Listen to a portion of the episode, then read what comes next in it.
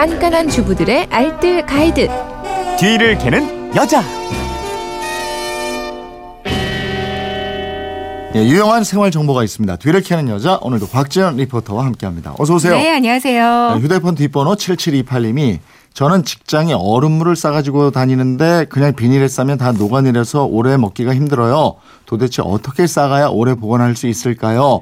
웬만하면 주변에서 쉽게 구할 수 있는 걸로 부탁드릴게요, 이러셨는데, 날씨가 더워지면서 시원한 물 많이 찾게 되고 이러잖아요. 네, 맞아요. 얼음물 오래 보관하는 방법, 이건 뭐가 있을까요? 오늘 같은 날 얼음물 한 병 있으면 그렇게 든든하더라고요. 네. 그러니까 더운 날 야외에서 일을 하거나 야외로 나들이 갈 때 집에서 페트병이나 물병을 그 물에 물을 얼려가는 경우가 많이 있잖아요. 네, 네. 집에서 얼린 얼음물을 오래 유지하는 방법, 아주 간단한 방법이 있는데요. 오늘 그거 알려드릴게요. 어떻게 하면 좋아요? 보통은 그 얼린 물병을 수건이나 비닐봉지에 그냥 싸서 가방에 넣고 휴대하는 경우가 많이 있잖아요. 네.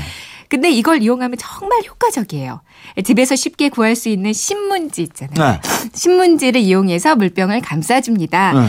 일단 신문지 한 장을 이 등분 해주세요. 이제 음. 적당한 크기로 접어서 한 장은 얼린 물병의 바닥 부분을 감싸주고요. 그리고 한 장으로는 몸통 부분을 돌돌 말아주면 아, 되거든요. 이 신문지가 열기를 막는 거군요. 그러니까. 네. 신문지로 감싸줬을 때와 그냥 뒀을 때를 비교해보면요.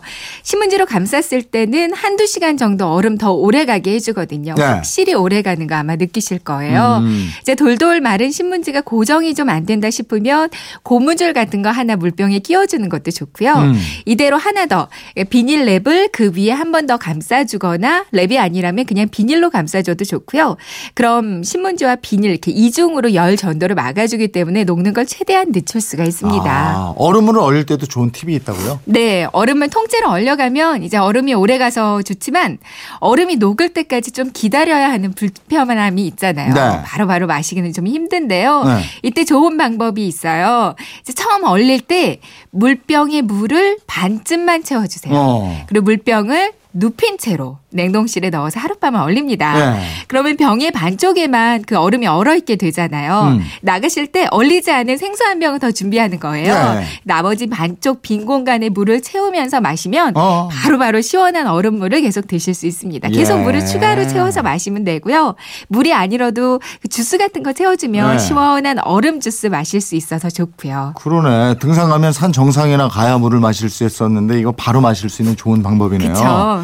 짜기는 양말로 뭐 물병 주머니를 만들어요. 네네. 이거 얼음물을 가방에 넣으면 물기 때문에 가방이 좀 축축하게 젖잖아요. 네. 요즘 보틀삭스라고 해서 그 양말 같은 거 따로 팔기도 하거든요. 음, 음. 집에 있는 짜기는 양말 한쪽을 활용하셔도 좋습니다. 앞서 말씀드린 대로 신문지로 일단 얼음 물병을 감싸주시고요. 이제 깨끗한 양말 한쪽을 씌워주시기만 하면 돼요. 네. 발 뒤꿈치 부분은 안쪽으로 이렇게 쏙 밀어 넣어주면 양말 같아 보이지도 않고요. 그럼 음. 보냉 시간도 더 늘릴 수가 있고 물 줄줄 흘러서 가방 속에 다른 물건들까지 젖는 일은 없을 거예요. 음, 여름이라 뭐 확실히 시원한 물이 좋긴 한데 너무 차가운 물은 또 건강에 안 좋다잖아요. 맞아요. 그럴 수도 있으니까요. 예, 뭐든지 적당히 차가운 물을 드셨으면 예. 좋겠습니다. 알겠습니다. 뒤를 캐는 여자 곽지연 리포터였습니다. 고맙습니다. 네, 고맙습니다.